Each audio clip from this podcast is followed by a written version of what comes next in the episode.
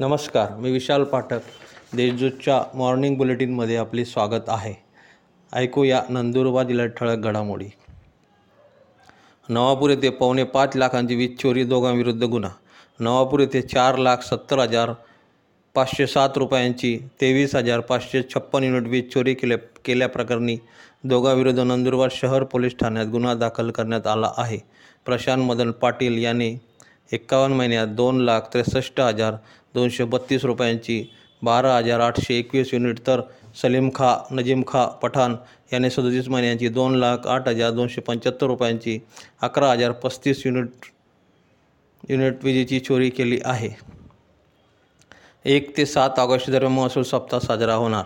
महसूल विभागाकडून देण्यात येणाऱ्या सेवा आणि विभागाद्वारे राबविण्यात येणाऱ्या विविध योजनांबाबत जिल्ह्यातील नागरिकांना अधिकाधिक माहिती प्राप्त होऊन त्यांना योग्य लाभ घेता यावा. तसेच त्याबाबत नागरिकांमध्ये जागरूकता वाढावी. यासाठी दिनांक एक ते सात ऑगस्ट या कालावधीत महसूल सप्ताह साजरा केला जाणार असल्याची माहिती जिल्हाधिकारी मनीषा खत्री यांनी दिली.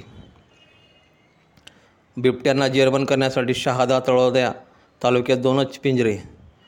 शहादा तळोदा तालुक्यात सध्या बिबट्यांचे मुक्त संचार सुरू असून त्यांनी मोठ्या प्रमाणात पशुहानी तसेच मनुष्यहानी केली आहे. याबाबत आमदार राजेश पाडवी यांनी विधानसभेच्या पावसाळी अधिवेशनात हा प्रश्न उपस्थित केला. त्यावर सभापतींनी तातडीने कारवाईचे आदेश दिले. नंदुरबारात दोन लाखाची घरपोडी. नंदुरबार येथे चोरट्यांनी धाडसी घरपोडी करीत सोन्या सोन्याच्या दागिन्यासह दोन लाखांच्या ऐवज चोरून नेल्याची घटना घडली. या प्रकरणी उपनगर पोलीस ठाण्यात अनोळखी चोरट्याविरुद्ध गुन्हा दाखल करण्यात आला आहे. या घटनेवर शहरात घबराटीचे वातावरण पसरले आहे. नागाई शुगर कारखान्याच्या डिस्टिलरी प्रकल्प बंद पाडला. पुरुषोत्तम नगर तालुका शहादा येथील नागाई शुगर लिमिटेडने ऊस उत्पादक शेतकऱ्यांना थकीत पेमेंट देण्याबाबत आश्वासन देऊनही पाळले नाही. त्यामुळे संतप्त शेतकऱ्यांनी डिस्टिलरीचे उत्पादन व विक्री प्रकल्प बंद पाडला. थकीत ऊस पेमेंट देण्याबाबत दोन दिवसात कंपनीने ठोस निर्णय घेतला नाही.